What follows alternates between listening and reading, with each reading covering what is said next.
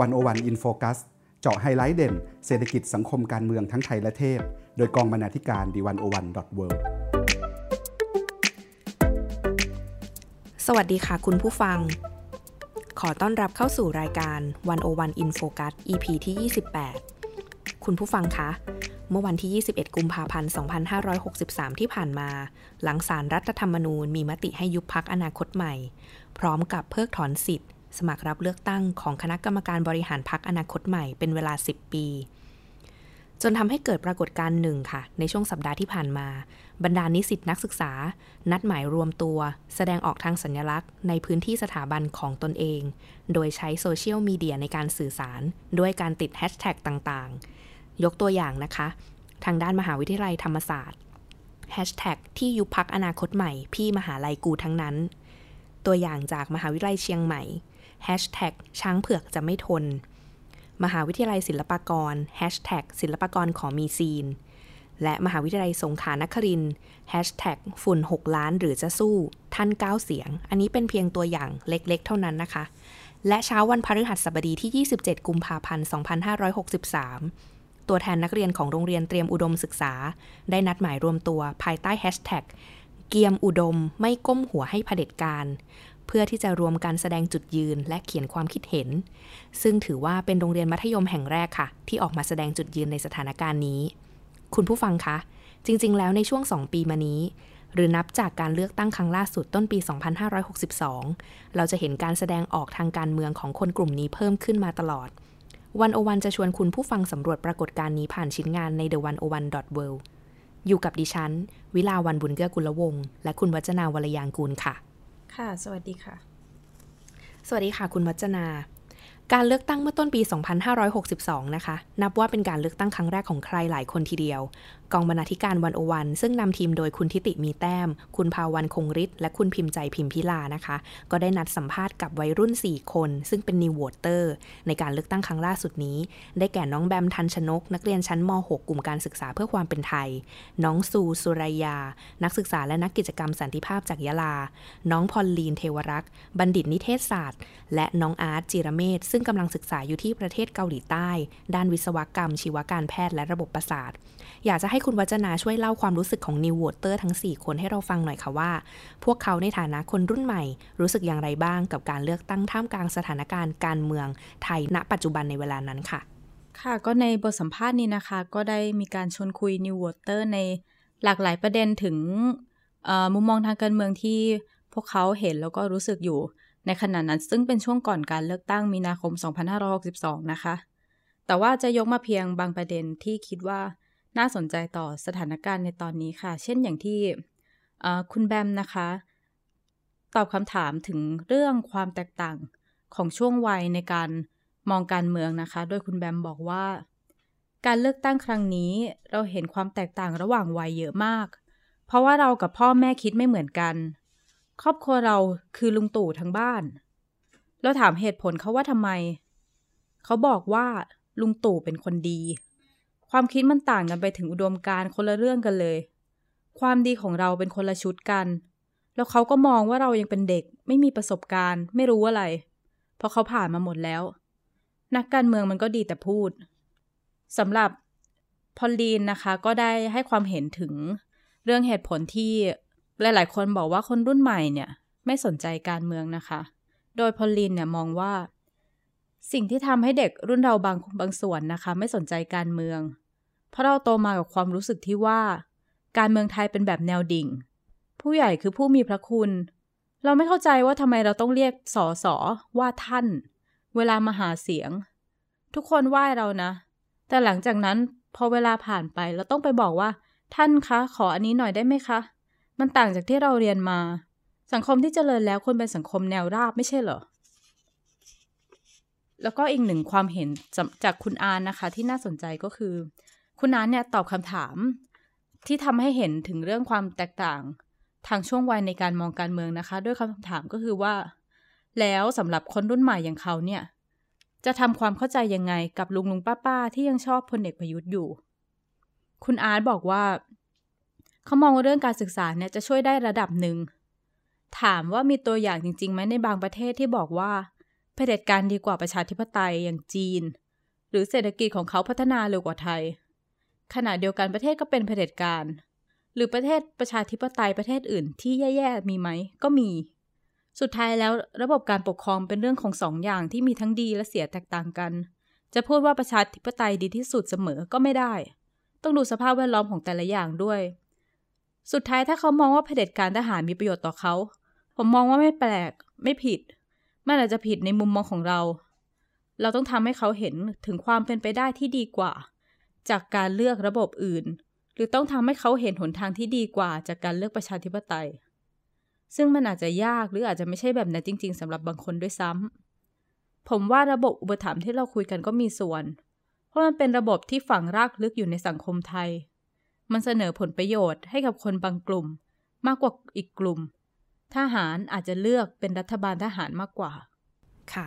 และทั้งหมดนั้นนะคะ ก็เป็นความคิดเห็นจากชิ้นงานจับเข่าคุยนิววอเตอร์ท่ามกลางมรสุมการเมืองของลุงป้านาอานะคะ แล้วก็ยังมีอีกสถานการณ์หนึ่งค่ะ นั่นก็คือ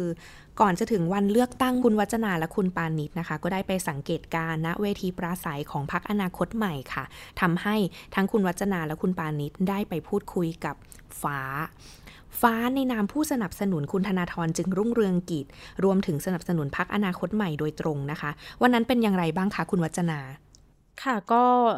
จากบทความที่จะยกมานะคะ เป็นบทความชื่อฟ้าลั่น เขาหาว่าฟ้าโดนหลอกซึ่งดิฉันกับคุณปานินนะคะ ก็ได้ไปลงพื้นที่ในวันปราศัยครั้งสุดท้ายของพักอนาคตใหม่ซึ่งวันนั้นเนี่ยก็มีคนเยอะมากหนาแน่นเต็มพื้นที่นะคะ ซึ่งในวันวันนั้นเนี่ยมีการปราศัยใกล้ ๆ กัน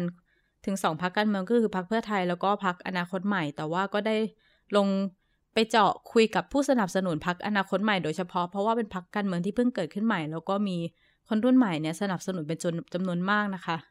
โดยในบทความนี้ไม่ได้คุยแค่กับเฉพาะคนอายุน้อยนะคะ แต่ว่ามีคนในหลากหลายช่วงวัยที่มาสนับสนุนพรรคอนาคตใหม่ แต่ว่าอยากจะชวนย้อนกลับไปดูความเห็นของผู้สนับสนุนอนาคตใหม่ที่ ยังมีอายุน้อยหรือว่ายังเป็น new voter ว่าทำไมเขาถึงเลือกพรรคอนาคตใหม่นะคะ อย่างคุณแพลวอายุ 18 ปี แล้วคุณบิวอายุ 24 ปีนะคะ เป็นพี่น้องกันนี่มาจากจังหวัดอุดรธานีนะคะ คุณบิวเนี่ยบอกว่าจุดหมายที่เขาอยากจะเลือกพักการเมืองก็คือ เขาอยากสนับสนุนเรื่องความเท่าเทียมนะคะ เพราะเขาได้มาดูปลาใสของพักอนาคตใหม่แล้วเนี่ย ก็ได้เห็น เป็นผู้สมัครสสชาวมงขึ้นมาปาใสเขาชอบคำพูดได้ว่าชาวมงหรือชาวซาไกทุกคนในประเทศเนี่ยเราคือพี่น้องกันทั้งหมดทำให้คุณบิวเนี่ยได้เห็นว่าเราลืมที่จะมองเห็นคนตัวเล็กๆ พวกนั้น ยิ่งทำให้เขารู้สึกว่าพักอนาคตใหม่เนี่ยมองเห็นถึงเรื่องความเท่าเทียมจริง ๆ ส่วนคุณแพลนะคะ ก็เสริมขึ้นมาว่า เขาเนี่ยอยากเห็นความเปลี่ยนแปลง เขาเกิดมาในยุคใหม่ก็อยากจะลองอะไรใหม่ ๆ บ้าง นี่เป็นการเลือกตั้งครั้งแรกของคุณแพลวนะคะ เธอเลยอยากให้การเลือกตั้งครั้งนี้ทำให้ประเทศชาติดีขึ้นมา และอีกสองคนนะคะที่เราได้ไปชวนคุยคือคุณอันอันและคุณเนยนะคะ อายุ 18 ปี เป็นคนกรุงเทพมหานครแล้วก็ในปี 62 นะคะ เธอทั้งสองคนก็ได้ใช้สิทธิ์เลือกตั้งเป็นครั้งแรกค่ะ โดยคุณเนยเนี่ยมองกันเลือกตั้งครั้งนั้นว่า เธอคิดว่าประเทศไทยเนี่ยต้องมีอะไรที่ดีกว่านี้ ตอนนี้เรารู้สึกว่าหลาย ๆ เรื่องสามารถปรับให้ดีขึ้นมาได้ แต่เขาเลือกที่จะไม่มาสนใจเราว่าเป็นยังไง เราต้องการให้ประเทศไทยดีขึ้นจริง ๆ อยากใช้สิทธิ์ของเราจริง ๆ ซึ่งพอถามว่าถ้าขั้วอำนาจเดิมเนี่ยได้สืบทอดอำนาจต่อ พวกเขาจะรู้สึกยังไง คุณอันอันนะคะ ก็บอกว่า ถ้าพวกเขาได้เป็นรัฐบาลขึ้นมาแล้วยังจะใช้มาตรา 44 ได้อยู่หรือเปล่า คิดว่าก็ต้องมีการตรวจสอบบ้าง แล้วถ้าคุณธนาธรหรือพรรคอื่น ๆ ได้เป็นฝ่ายค้าน เขาจะไม่ค้านหรือขอตรวจสอบบัญชีทรัพย์สินบ้างเลยเหรอ ทุกอย่างมีกระบวนการ เขาไม่ได้ใหญ่ขับฟ้าคนเดียวในประเทศ เราทุกคนคือเจ้าของประเทศ เขาไม่มีสิทธิ์ทำอะไรแบบนั้นกับพวกเรา ส่วนคุณเนยก็แสดงความเห็นว่า ตอนนี้คนไทยเราโดนกดดันมามากพอแล้วห้าปีที่โดนกดดันมาทั้งความเครียดที่สะสม ถ้าถึงจุดหนึ่งที่ระเบิด คนไทยก็ไม่น่ายอมเหมือนกัน น่าจะมีการเปลี่ยนแปลงบ้าง ตอนนี้ทุกคนชอบพูดกันว่า มีแต่เด็กรุ่นใหม่ที่ชอบคุณธนาธร แต่เราว่าทุกคนรู้สึกว่าเขาสามารถพาเราไปถึงประชาธิปไตยได้ เราถึงเลือกที่จะไว้วางใจเขามากกว่า ค่ะ และนั่นก็เป็นเสียง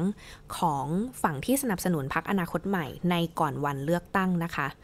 และหลังจากนั้นค่ะ หลังจากมีการเลือกตั้ง จบสิ้นลงแล้ว มีการนับคะแนนผลของการเลือกตั้งออกมาเป็นอย่างที่สถานการณ์ในทุกวันนี้ที่พวกเราเห็นกันนะคะ ทีนี้ก็อยากจะชวนคุณผู้ฟังนะคะ กลับไปดูค่ะว่า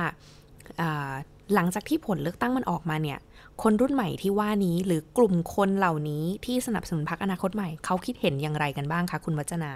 ค่ะก็มีบทความที่ชวนไป ทำความเข้าใจความรู้สึกของคนรุ่นใหม่หลังการเลือกตั้งนะคะ ในบทความเลือกตั้งครั้งแรกหัวใจก็แตกสลายสำรวจความหวังหลังเลือกตั้งของคนรุ่นใหม่ของคุณสุภาวรรณคงสุวรรณนะคะ โดยจะยกบางความเห็นที่น่าสนน่าสนใจขึ้นมาค่ะ เช่นที่คุณสุภาวรรณนะคะ ได้คุยกับคุณชนะชัยประมวลทรัพย์ค่ะ คุณชนะชัยเนี่ยมองบทบาทของคนรุ่นใหม่ กับมูฟเมนต์ทางการเมืองในช่วงหลังการเลือกตั้งนะคะ ว่ามันยังเห็น น้อยอยู่ แล้วก็ถ้าเทียบกับประสบการณ์ของคนต่างช่วงอายุกันเนี่ย สิ่งที่เด็กรุ่นใหม่เห็นเนี่ยจะมีอยู่สองโลก คือโลกออนไลน์กับโลกเสมือนจริง ส่วนมากพวกเราเนี่ยจะเน้นการเคลื่อนไหวผ่านโซเชียลสร้างเอฟเฟกหรือว่ากระแสไวรัลซึ่งเป็นการเคลื่อนไหวรูปแบบหนึ่งที่อาจจะไม่ใช่หลักปฏิบัติการเหมือนที่ผ่านมา คนรุ่นใหม่อาจจะมีประสบการณ์ไม่มากเท่ากับผู้ใหญ่ที่โตกว่า แต่สิ่งหนึ่งที่คุณชนะชัยเห็นชัดมากก็คือ การขวนขวาย การต่อสู้เพื่อให้ได้มาซึ่งข้อมูล เวลามีอะไรสงสัยก็จะไป search ตาม Google หรือว่าก็ไปจะจะไปถกเถียงกันตามสื่อออนไลน์ ด้านคุณธเนศพล ผาตเนศนะคะ เขามองว่าคนรุ่นใหม่เนี่ย เป็นคะแนนเสียงที่ประมาทไม่ได้ แม้ว่าสำหรับเขามองว่าการเลือกตั้งที่ผ่านมาเนี่ย คนรุ่นใหม่ก็ยังเผชิญกับความพ่ายแพ้นะคะ เขาบอกว่าไม่ใช่ว่าการเลือกตั้งครั้งนี้ไร้ประโยชน์นะ มันเป็นสัญญาณที่ดีที่จะทำให้สังคมเห็นว่า คนรุ่นใหม่ใส่ใจการเมืองและการเลือกตั้ง เราแอคทีฟหาข้อมูลถกเถียงกัน มันบ่งบอกว่าก่อนจะตัดสินใจอะไรไป เรามีข้อมูล ไม่ได้นิ่งดูดายเชื่ออะไรง่าย ๆ หรือรอให้ใครนั่งป้อนป้อนข้อมูลแล้วทำตามอย่างเดียว แม้สถานการณ์จะไม่ถูกใจนัก แต่เลือกตั้งรอบนี้จะเห็นว่า คนรุ่นใหม่เป็นคะแนนเสียงที่ประมาทไม่ได้ การโหวตครั้งแรกของเราเป็นเป้าหมายหนึ่งที่นักการเมืองให้ความสำคัญ แสดงว่าเราก็มีบทบาทในการเมืองมากขึ้น และพลังของเราจะมีผลต่อการเปลี่ยนแปลง ไม่มากก็น้อย อีกคนหนึ่งคือคุณบุษยาอุ่นพัฒนาสินนะคะ เธอมองว่าหลังเลือกตั้งเนี่ยเธออยากจะเห็นประเทศไทยที่ดีกว่านี้ อยากเห็นปัญหาเชิงโครงสร้างต่างๆ อย่างเช่นเรื่องคอร์รัปชันนะคะ ต้องถูกแก้ไข แล้วก็ที่สำคัญก็คือตอนนี้หลังการเลือกตั้งเราควรจะมีคนเก่งที่สามารถทำให้ประเทศไทยพ้นภัย หรือดีขึ้นกว่านี้ได้ ซึ่งคนเก่งในที่นี้ก็ไม่รู้ว่าเขาจะเป็นคนดีหรือเปล่า แต่ในระยะสั้นเราต้องการคนที่แก้ปัญหาเชิงโครงสร้างให้ได้ เราต้องการคนเก่ง แต่สำหรับคุณบุษยาผลการเลือกตั้งที่ผ่านมาทำให้เธอรู้สึกว่า สิ้นหวัง แต่ว่าเธอก็ยังเชื่อในการเปลี่ยนแปลง เมื่อเจเนอเรชันที่มีพฤติกรรม ทัศนคติทางการเมืองและการรับข่าวสาร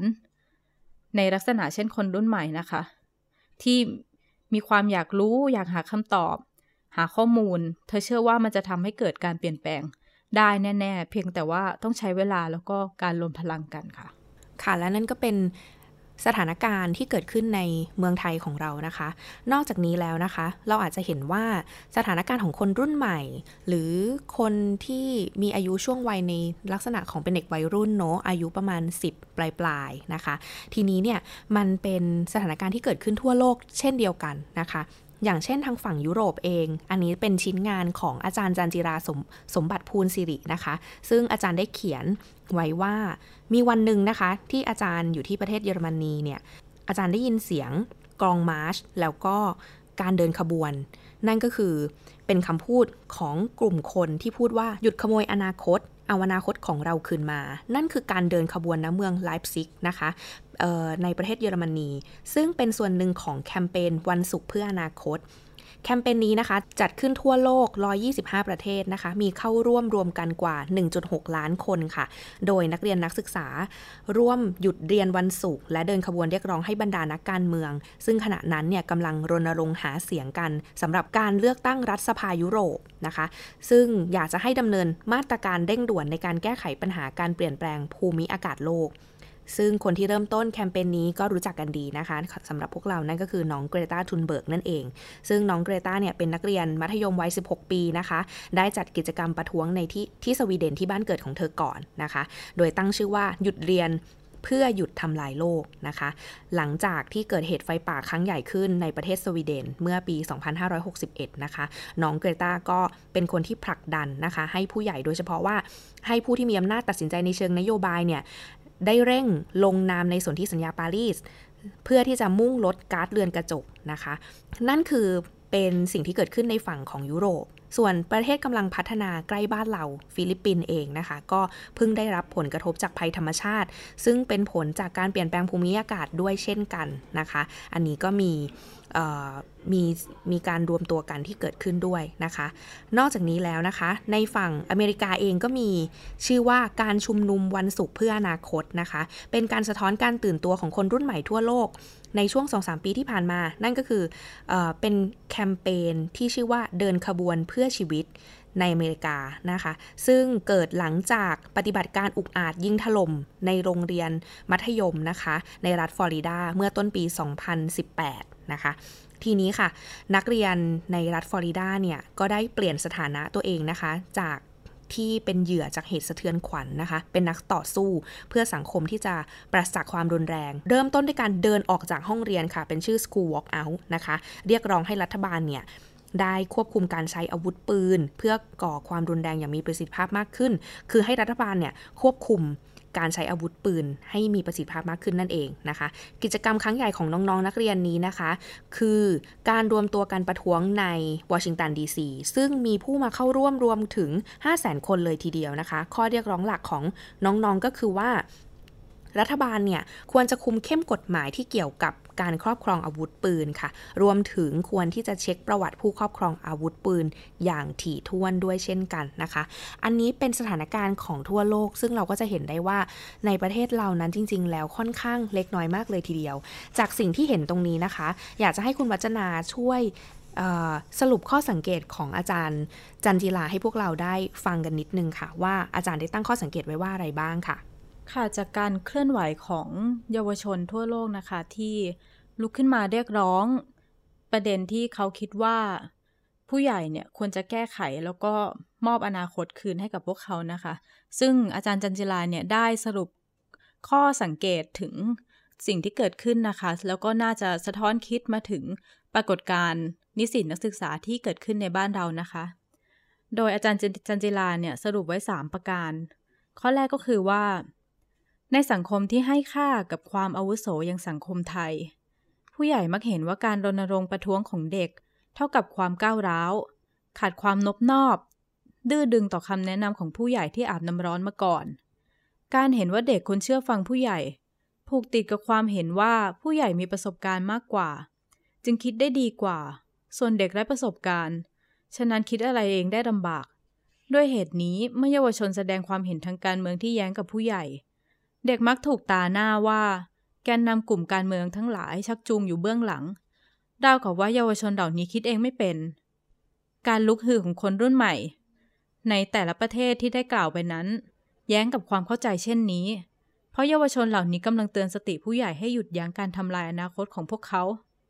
วันหนึ่ง ผู้ใหญ่เหล่านี้จะลาโลกไป พวกเขาตั้งหากที่ต้องอยู่รับผลจากการกระทำของพวกผู้ใหญ่ ข้อสังเกตประการที่สองก็คือ ผู้ใหญ่มักปาม่านการประท้วงของเด็กว่าไม่จริงจัง ตามกระแส เดี๋ยวก็หายไป เพราะวัยรุ่นเบื่อง่าย และไม่ชอบลำบากไปประท้วงบนท้องถนน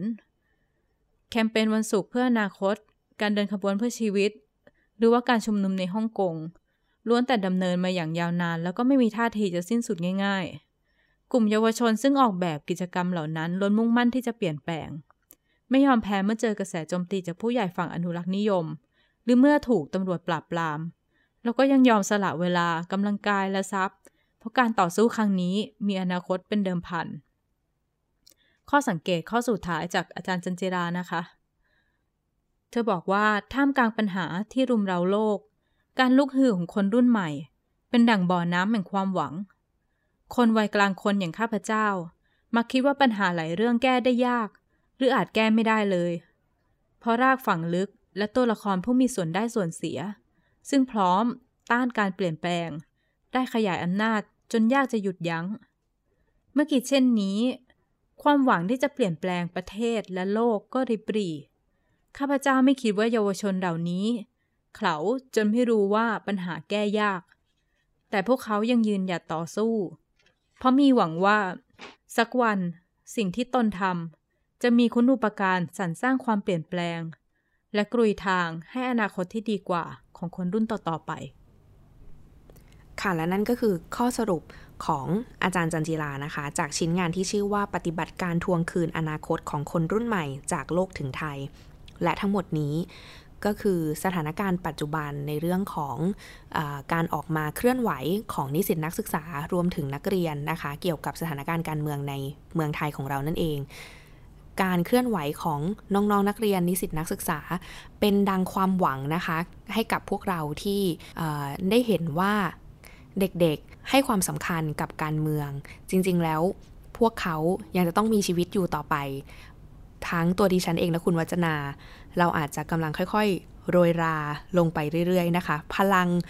พลังงานบางอย่างที่เด็กๆ เขามีบางครั้ง พวกเราก็เริ่มสงสัยในตัวเองว่า เรามีเท่าพวกเขาไหม ทั้งหมดนี้ก็คือวันโอวันอินโฟกัสตอนนี้ค่ะ สวัสดีค่ะ สวัสดีค่ะ